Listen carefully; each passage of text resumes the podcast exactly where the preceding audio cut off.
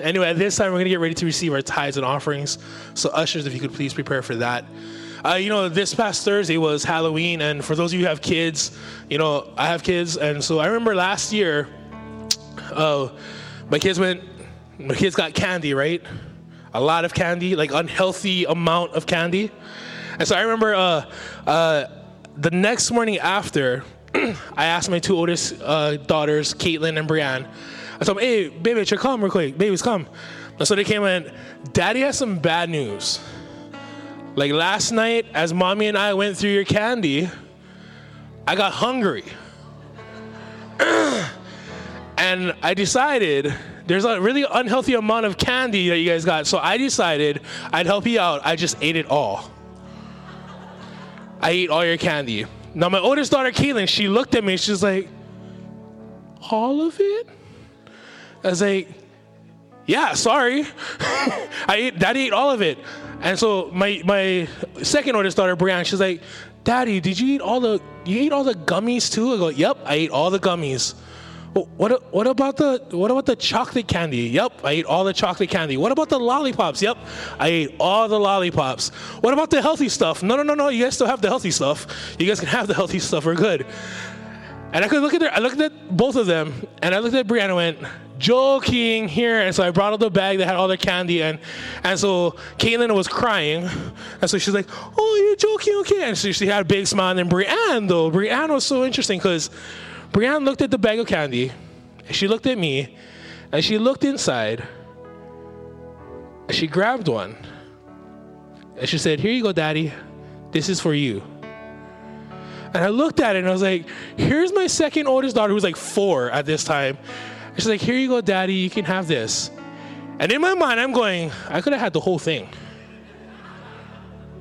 But my daughter gave me one of her candies. And it wasn't just that she gave it, but the smile on her face, the joy in her heart, that touched me more. I was like, no, baby, it's okay. You can have it. Daddy doesn't need it. And you the same way, that's how we're supposed to be when you give to God. That joy, that cheerful heart, knowing that God could pretty much take anything and everything. But, but because He loves us, He says, no, it's for you. And then we give him just a little piece back. And what he does with it, far greater than anything else.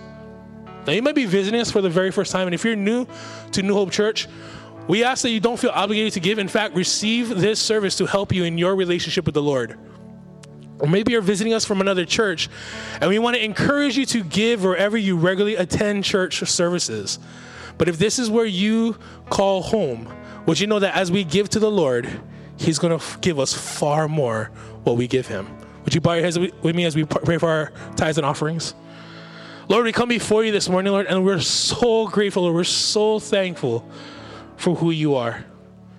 That, Lord, you love us so much that you deserve everything, yet you ask for just one, one small fraction. And what you do with it, far greater than anything we could ever do with it. And so, Lord, I pray right now as we give you our tithes and offerings, Lord, let us give it to you with cheerful hearts, full of joy, knowing that what you're going to do with it is far greater than anything that we could ever imagine. Because, Lord, everything you do is for a purpose to reach those far from you. And, Lord, what a joy it is to be a part of your plan, to see people receive the hope, receive faith, and receive love that can come, only come from you. And so, Lord, we love you, Lord. We thank you, and we look forward to what you're going to continue to do in the lives of your people. We love you, Lord, and we pray for all of these things. In Jesus' name, amen. We're going to have a moment where it's a burn the ship type of moment. Now, I actually did have one of those, not quite as serious as this, but it was a burn the ship moment. And what I got out of that, believe it or not, is the best doorstop ever. Like, seriously, it's the best doorstop. Because you know those brown plastic ones? You put them under the door, and then you can just shut the door right over it, and kids pick it up, walk away, whatever. It's just, but I've got this one. Like, the kids never pick it up, the door never shuts over it. It's just so easy to use. You guys want to see it? Okay, hang on. It's real easy. It's right here. They wrapped it up good. This is my doorstop. It's perfect. I put it on the ground in front of the door. And then when I want to keep the door open, I just kind of do that. And then when I want to open the door, I do that. Perfect doorstop. Perfect. Now, I didn't buy that to be a doorstop, I'll be honest. What happened was, um, I work out, and I had a friend of mine who had this great idea, and my friend said, Hey, you ever done kettlebells? And I said, No. And she says, Okay, here. She gave me some exercises, and that's all. No other instructions. So I went to the store, and I'm standing there, and I'm looking, and I'm like, I don't know what size to buy. And then I decide, well, you know, I do 10 pound dumbbells, so 10 pound kettlebell, right? No, no. See, what I did is I did what the exercise she told me, and then I injured my rotator cuff so that my arm hung and I couldn't use it. Then I had to go to the doctor and get a cortisone shot, which hurt. And then I had to go to physical therapy. So I burned the ship. I have a doorstop. It's never been a kettlebell since that day, it's been a doorstop. Now, some of you are looking at that going, I'll take that off your hands. I'll use it as a kettlebell. It was made for more than that. And you'd be right. Because when they were making this, I'm sure the designer didn't say, well, we should be this much weight. And you know what? Let's put a flat side on it so when it's laying on the floor, you can flip it. I bet you that was not part of the thought at all. Well, I have a secret for you. Just like that kettlebell, everybody sitting here and online, we're made for more than what we're doing right now as God created us, He could see the future and He saw our part in it. He saw our gifts, He saw our abilities, He saw our talents, and He saw how they would intersect with the world around us.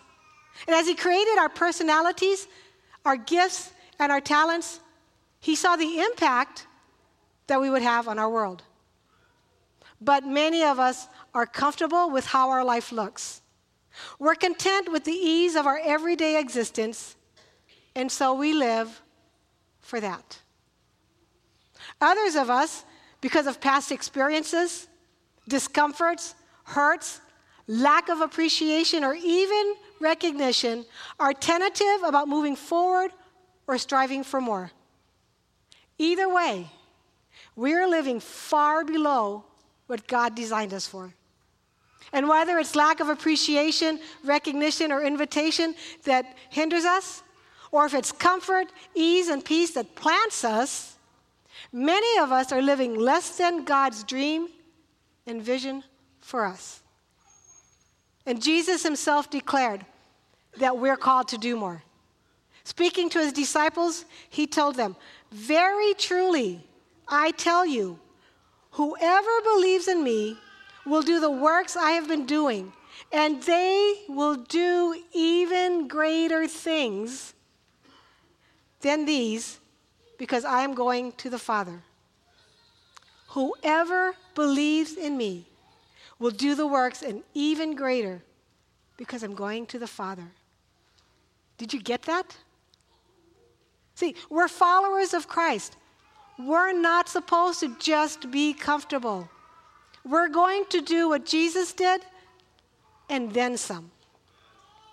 When we said yes to Jesus, and received Him as our Savior and Lord, that was just the first step in discovering our purpose, our reason for being here. See, if we're meant to be here on earth just to develop a relationship with Jesus so that we receive Him as Savior, and then after that we're done, then the minute we said yes, boom, we'd be out of here. Be mission accomplished, time to exit. But He didn't take us home. He left us here. And He left us here to discover our gifts, to discover our calling and our purpose, and then to do something with them. The Apostle Paul said to the church in Ephesus and to all of us, We are God's workmanship, created in Christ Jesus to do good works which God prepared for us to do in advance. I want you to hold on to those words in advance. There's something in each one of us that we are so good at that when we do that one thing, It fulfills something in the lives of the people around us. And God put that in each and every one of us in advance before we would even need to use it. It's already there. And as God knit us together, as He breathes His life into us, He already knew what our future would look like. He knows what we're going to do with our personality, with our gifts, our abilities. And some of you are sitting here and you're thinking, I don't know what you're talking about. I don't have any gifts. I don't see that I am so good at doing something that it fulfills something in someone else. I'm just plain old regular me. Okay? So let's talk about Death Valley. Death Valley is the hottest, driest national park in the US. Its severe heat and dryness contributes to perpetual drought like conditions throughout the year. Clouds don't even pass through because of the conditions there. And if you were to go visit Death Valley on a given day, it would look just like this. Except for that is not a true representation of Death Valley. See, most times Death Valley gets two inches of rain per year. But once in a very great while, they're going to get a rain kind of like what we got on Tuesday. It's going to be torrential. It's going to just hit the thing and it's going to just get everything wet. And guess what happens? It looks like this. Right? Now, most of those flowers are annuals. And what happens with the seeds is they lay underground until the right conditions. So we can go back to picture one. So when you look at that and we see that, what we don't see is all the life, all the potential, all the beauty, and all the grandeur that's lying just below the surface in seed like form. And the same thing is true in us. Every one of us sitting here right now, every one of us online right now, sitting within us, is everything we need for whatever it is that God wants to do in our lives. We are His handiwork. We are created in Christ Jesus to do good works. God prepared in advance for us to do those good works. And whether we can see them or not, whether we believe they are there or not, or whether others see them and believe they are there, God has placed deep within each and every one of us the potential for everything that He purposes us to do. Let that sink in for a moment. Inside of us is the potential for everything God wants us to do. God has a promise and He has this charge for us. We're made for more, much more than the story that we're living right now. It's a story bigger than us.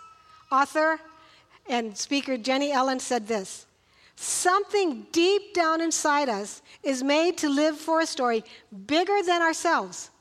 The story of the one who made us. Any other version of this story will consistently feel shallow and empty. So, if we discipline ourselves to do three things, we will live the story that is bigger than ourselves. It'll be the story that God planned for us, in, um, and it'll be the adventure that He created us for. So, if you're taking notes, you can write in the first line do something. Just do something. Last week, I finished a puzzle that I'd been working on for a couple of weeks. Now, it took a couple of weeks because I happen to love the character Maleficent. So when I was at the store, I saw this Maleficent puzzle, and I said, Ooh, cool, I'm going to do that. Then I brought it home. We opened up the box, and they're all dark because she's Maleficent. Well, I'm 60. My eyes don't see that well, so dark in my eyes didn't work that well. So it took a long time to do this puzzle. So we're working on the puzzle, and piece by piece, we're getting it in. And finally, last week, um, my husband came home from his small group. I came home from my small group. The puzzle's sitting there. You come home from your group, you're a little bit, you know, happy and excited, and you're not going to go to sleep. So we sat down and we started doing the puzzle. And we kept working at it. And then I looked at my watch and I said, Oh, you know what? It's about 11 o'clock. Salt starts tomorrow. It's going to be a long day. So we should probably go to sleep. So he said, Okay, you know, went to bed. Get up the next morning, getting ready. Tom's in the room. I'm ready. I'm waiting for him. And I look at the puzzle. So I go over and I start working on it. And when he finally comes out, there's only 15 pieces of the puzzle left. And I have to leave to get here on time in 10 minutes. And I'm looking at it and I'm going, it's not going to work. If I leave this, my daughter or grandson will finish the puzzle, and we can't have that happen. I worked on it for two weeks. I have to finish it. So, uh, this bright idea, and I started to go get a Ziploc, and I was going to put all the missing the pieces into my Ziploc and take it with me. But there are people here who know me, and that's dangerous because I would lose the Ziploc. And if I didn't lose the Ziploc, there are other people there who know my daughter who would come home and see the missing pieces and get back at me by taking out pieces. So that when I put my pieces in, they're still missing pieces.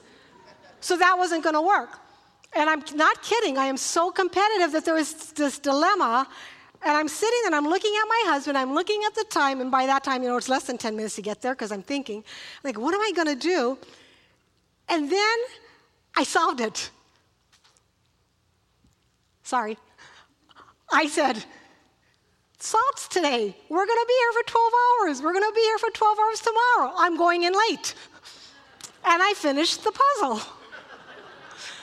now, we're laughing at that. Here's the thing if I didn't start the puzzle, there wouldn't have been an end. If there wasn't that end, there wouldn't have been a dilemma. It all happened because I started. And that's true with our lives. If we're going to have anything that we have to think about or pray about or go to the Lord for, we have to start somewhere. The book of Genesis in the Bible records the account of Jacob's family. Now, this family is where the 12 tribes of Israel originate from. Jacob had 12 sons. And because their sibling rivalry and intense jealousy, 10 of his sons sell their brother, who is his favorite son, into slavery. Now, years and years later, they're going to be reunited, and the family's going to be restored, but it had to begin somewhere. It's an incredible story. I encourage you to read it. It's in Genesis, starting in 30, chapter 37, but we're not going to go through it, so you'll want to read it. Today, we're going to look at the very beginning of the restoration of this family. And what's happened is there's this huge famine in Egypt. Jacob's son, who had been sold into slavery, is no longer a slave. He's the second command in all of Egypt. And because he foresaw this happening, he's been giving all this authority and power to be able to uh, mete out the food and the grain as it's needed to the people. Jacob, not knowing that his missing son is second command in all of Egypt, looks at his remaining sons, realizes there's food in Egypt, there's nothing here. What are we doing?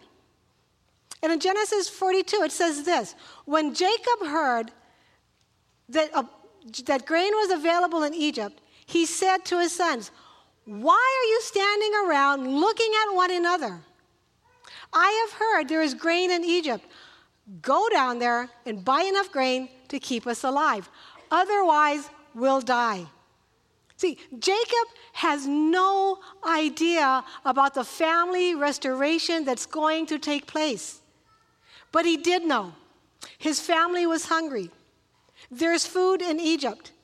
If they didn't get up and move, they weren't going to eat. They needed to do something. He had no idea that there's a miracle that lay ahead. But he knew that his family was hungry, and that hunger spurred him on to do something. And sometimes we're going to respond to a hunger to do something that's for just right now. But we have no idea the miracle that God has planned. Now, I'm going to take advantage of something. Right now, my team 8 and 0, baby. 8 and 0. I'm telling you that for a reason. There's a player on the team, Arik Armstead. He does this thing whenever he gets to the other quarterback. It's really cool. In fact, we gotta, we have it. Can we put it up? Yeah, look. You know what he's saying? I'm hungry. I'm going to feast on your quarterback.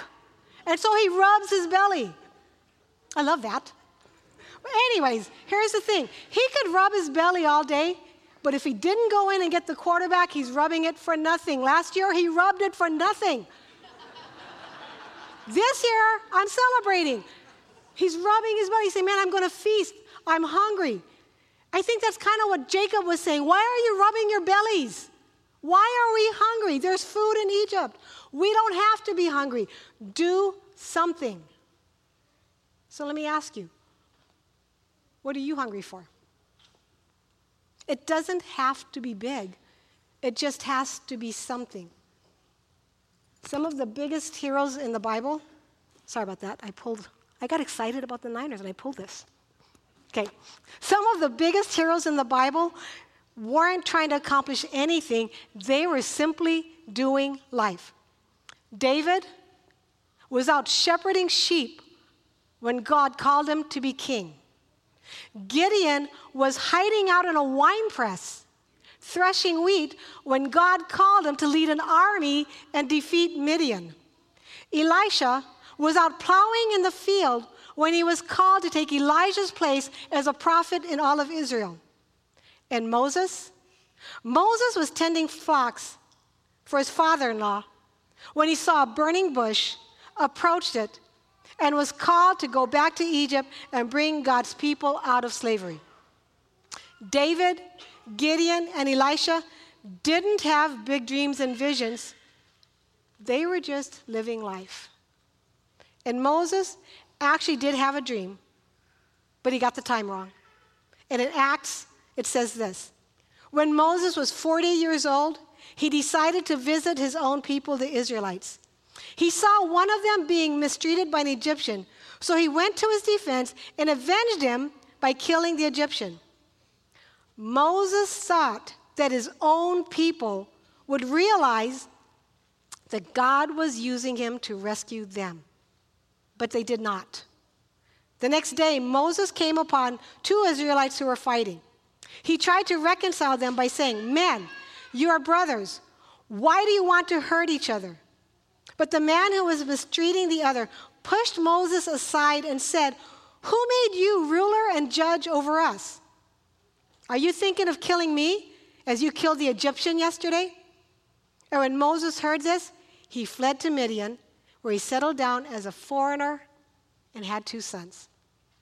Now, some Bible scholars say that it was 40 years after this that Moses saw a burning bush in the desert and reproached it and received his command from God. And what God told him was, So now go. I am sending you to Pharaoh to bring my people, the Israelites, out of Egypt. Now, some of us are like David, Gideon, and Elisha. We just need to be faithful to what we're doing now. We have no ideas what doors today's faithfulness will open for our future. No idea. Others of us are like Moses. We have a dream, but we need to learn to wait on God's timing. And no matter where you are on the spectrum, you cannot just wait. We need to do something. And sometimes that something will be small. It will consist of simply being faithful. Other times, it will be painful. Like Moses, we may need to let go of our dream. And that's your second point. Let go of your dream. Moses had to let go of his dream of rescuing his people so that God could use him to rescue his people. And like Moses, we sometimes move a bit quicker than God wants us to. And it doesn't have the results that we're hoping for at all. And sometimes God needs to step in and slow us down.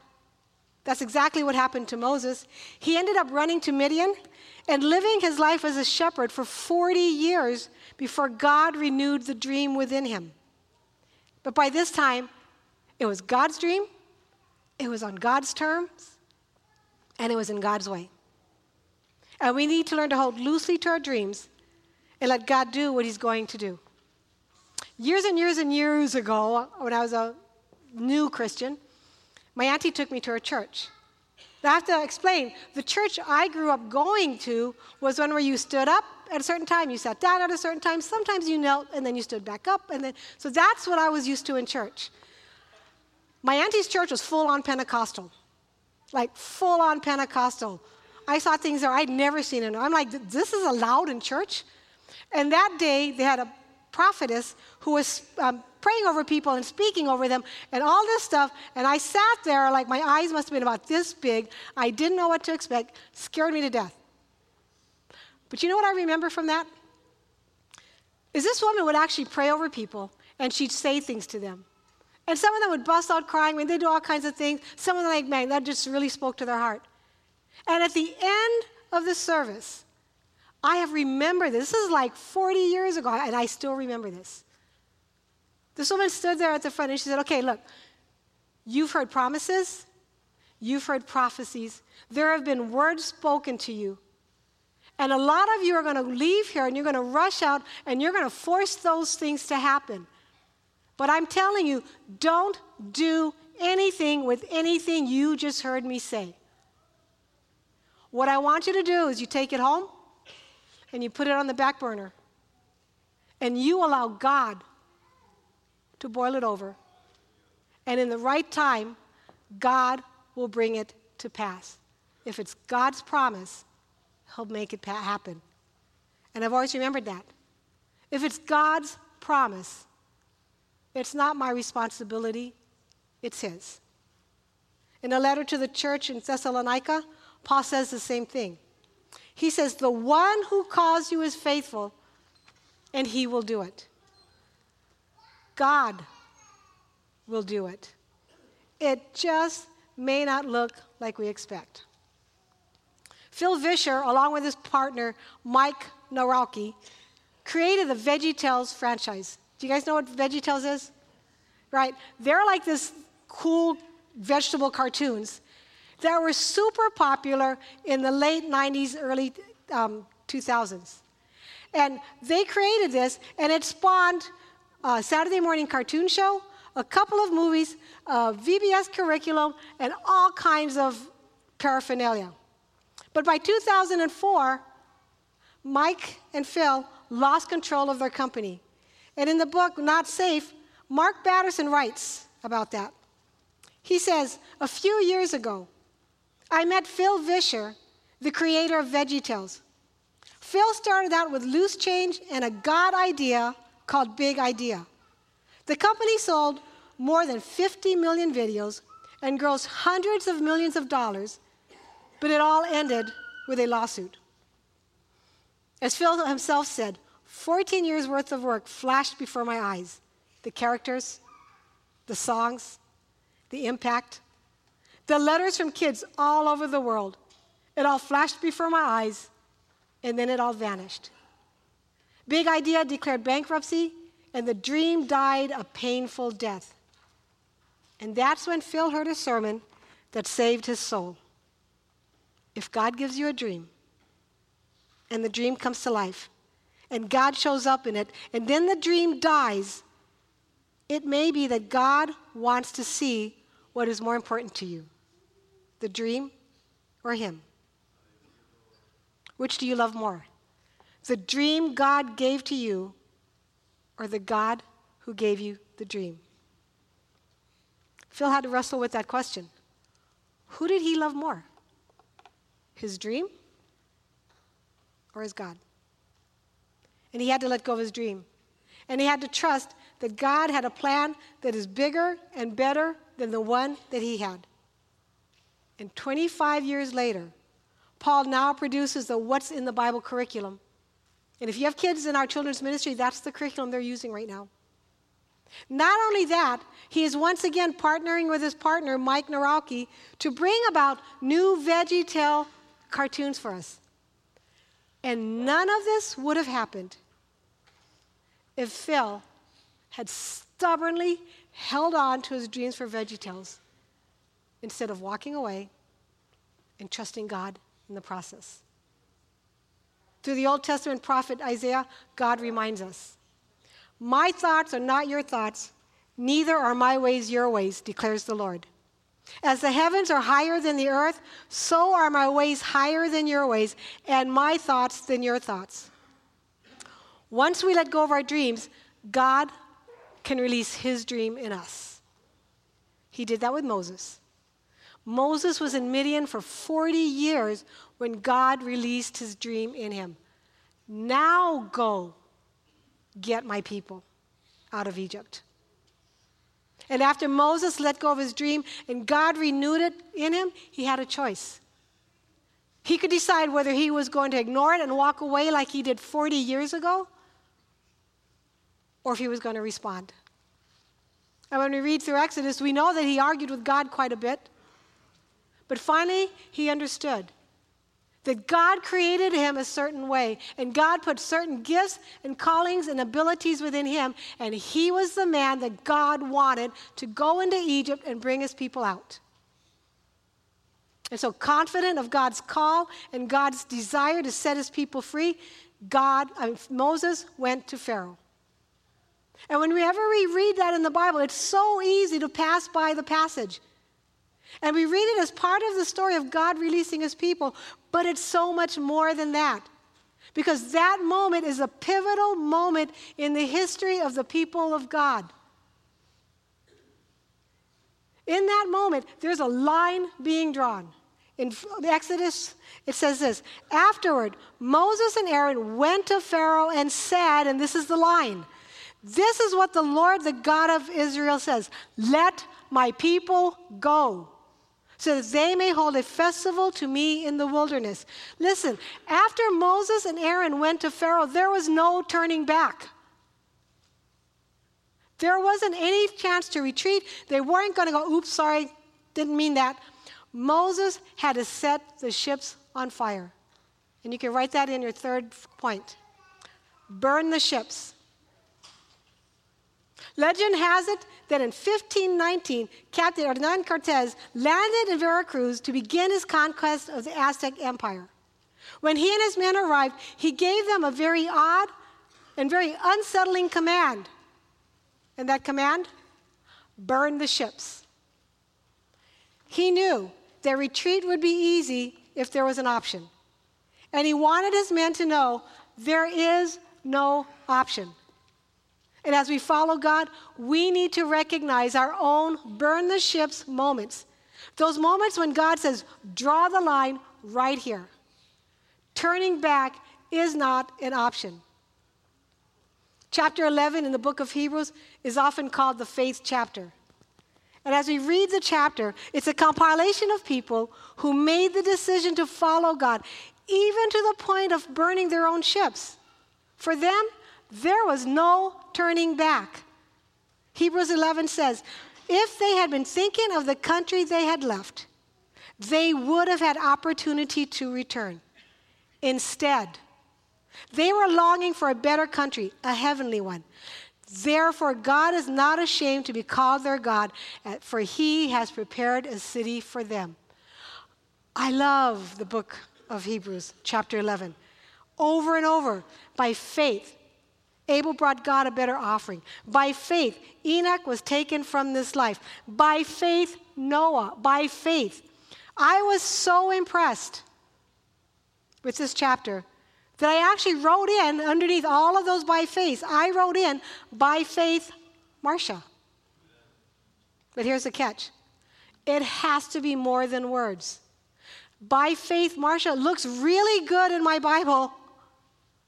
And it sounds really good saying it, but it means absolutely nothing if I don't do it. In my walk with Jesus, I will encounter moments where I need to decide that retreat is not an option. I have to burn the ships. The song that we heard at the beginning of this, it's uh, by For King and Country. Joel and Luke Smallbone sing the song Burn the Ships. And there's a story to that that I want you to hear. Because it was born out of one of those burn the ships moment for Luke and his wife Courtney. And I'll read their story to you. It says, Burn the Ships was inspired by Luke's wife Courtney, who was battling addiction. The couple had three sons, and during their second pregnancy, doctors prescribed an anti nausea medicine to help Courtney with debilitating morning sickness. During the pregnancy, they continued to increase her dosage. I was in Austin, Texas for a show, Luke recalls. Courtney calls me and says, Hey, I need you to come home. And I said, Okay, what's going on? And she said, I can't stop taking these pills. We've got to deal with it. Luke returned immediately, took his wife to a psychiatric facility, and doctors placed Courtney in a treatment program. Luke dropped her off every morning at 9 a.m. and picked her up at 2 p.m. I was at home one day, and she had this bottle of pills in her hands. And I was like, What do you have those bottles of pills for? And she said, Luke, I need to flush these pills because these pills represent so much guilt and shame in my life. I don't want to be consumed by the past anymore. I want to move into a new day, into what's before me. And so the album title came from that moment, combined with an old history lesson. I read a story about an explorer get, going to a new land. And when he arrived on the shore, he calls everybody off the ships and said, Hey, let's go explore this land and see what there is to be seen. And all the men were terrified of going into the unknown, and he realized that even though those boats were grimy, stinky, and small, they wanted to stay on the boats because it was familiar. So the next day he calls them out again. And when all the sailors were on land, he gives the command to burn the ships because he said, We're not going to retreat. We're going to move forward in our lives. The flushing of the pills was the burning of the ships for my wife and for us to step into a new world, a new day. That was four years ago. My wife said, You need to go share this story with people because there's so many people that are bound by things in their past. I don't want people to live like that.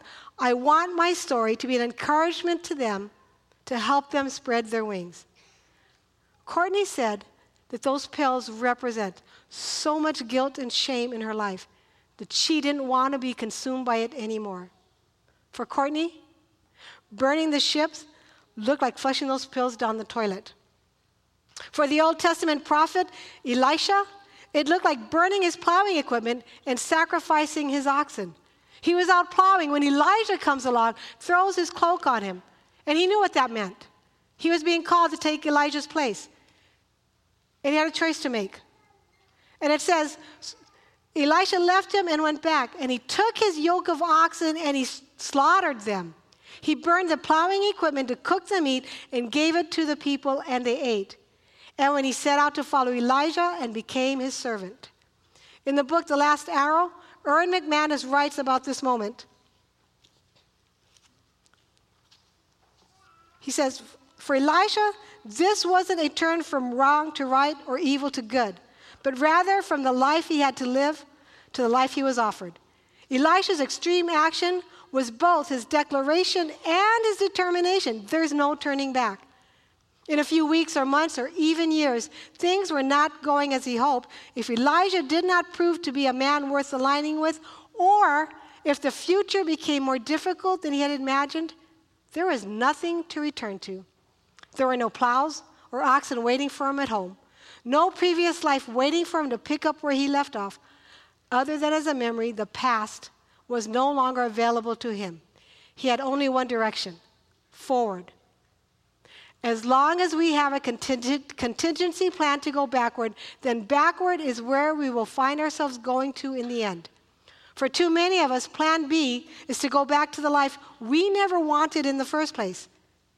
Isn't that exactly what happened to Israel? When they finally found their deliverance from Egypt, they cried out to God to be free and then complained to him when he granted their request. All they wanted was to be delivered from Egypt, and then later, all they wanted was to be delivered back to Egypt again. If slavery remains an option, we will find ourselves abdicating our freedom. We don't call it slavery, we call it safety, we call it comfort, we call it security, we call it responsibility. So, what's the line that you need to draw? Where do you want your story to be bigger than yourself? Aaron says in this book, We each have one life, but this life has eternal significance. What we do in this one life has infinite implications. And beyond that, our stories are bigger than history. Our stories don't end when we do. They are only the beginning of much greater stories, the content of which we are completely unaware. So, in that sense, we get the best of both worlds. Our deepest meaning must go back beyond that which is confined in time and space, yet that does not in any way diminish the importance of this moment. Our stories are bigger than ourselves. And I want to close with this. Two brothers are out fishing on the lake one day, and they have their lines cast. And as they're fishing, Jesus walks by. And he says to Peter and Andrew, Come, follow me, and I'll make you fishers of men. And Luke and Peter, I'm um, Luke and Peter, Peter and Andrew have a decision and a choice to make. Because fishing, they understand. You put your line in the water, you put your nets in the water, you catch fish, you bring that out, you take it to the market, and you sell it. Fishing is hard work, it's backbreaking work, but it has provided for their family all these years. Now they're being faced with a decision follow me. What does that look like? What does that mean? What are we going to do? How do I provide for my family if I follow you? But something about that call resonated deep within their souls. Because Mark wrote, at once they left their nets and followed him. Peter and Andrew recognized a burn your ship moment in their lives. Like Elisha with his plows, they walked away from the life they knew to something that was much bigger than themselves. So, what does that look like for you? What is God asking you to do? What is it that's a little different? For a woman in our church, she was in a Bible study. In the Bible study, we talked about millions of women that go missing each year, and she says, I got to do something. But what do I do? I live in Hilo. What do I do? So she found a ministry that works in those areas, and she started giving. But God wasn't done there. Because she gained her confidence, I see her Sunday after Sunday within this church. She's walking around, she's talking to different women, she's encouraging them, she's praying with them, and she's giving them words of life and hope. That's what her ship looked like. I have another friend. She tells me, I'm just a photographer, but God's calling her to do videos. She says, I'm, I like still pictures, but God's saying, nope, I have something more. I want you to tell stories this way. I have a text from another friend she just sent me. She says, okay, I'm all in and we just put an offer on a house in another state. And we feel like God wants us to go to the state and He wants us to plant a home church. I have no idea what that looks like. I have no idea when we're leaving. All I know is that God's asking us to do it. I have another group of friends, two friends. At our past SALT conference, we asked them, hey, can you come and speak?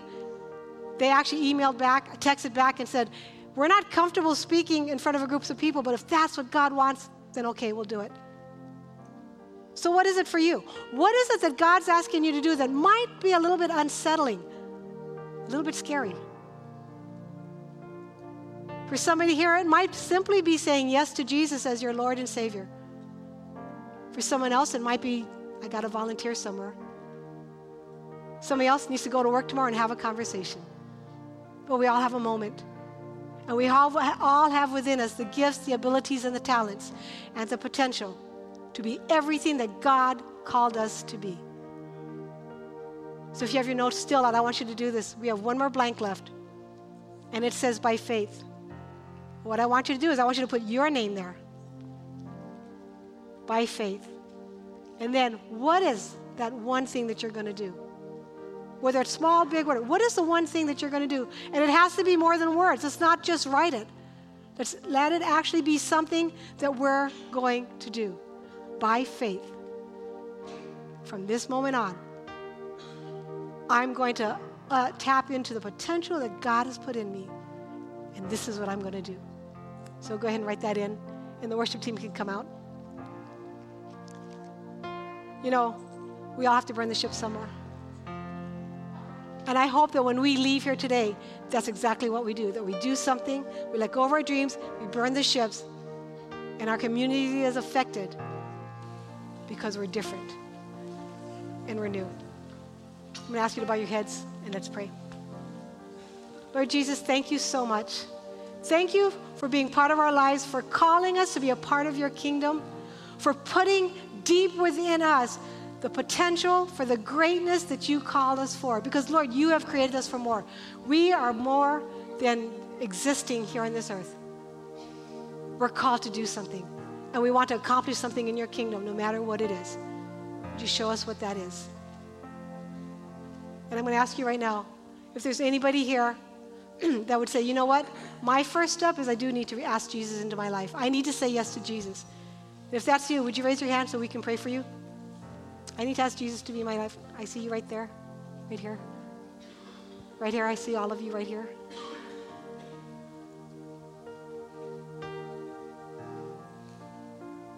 Okay. You guys can put your hands down. Would you, guys pray with me as we pray this? Lord Jesus, thank you so much. Thank you for the more that you call me to. And Lord, I receive you as my Lord as my Savior. And I want to step forth from here and be everything you've called me to be and to do everything you've called me to do. I give my life to you. And Lord, for the rest of us, that's the same prayer, Lord. We give our lives to you. Would you help us to have the boldness and the confidence to draw that line and to do everything that you've asked? In Jesus' name, we all say, Amen.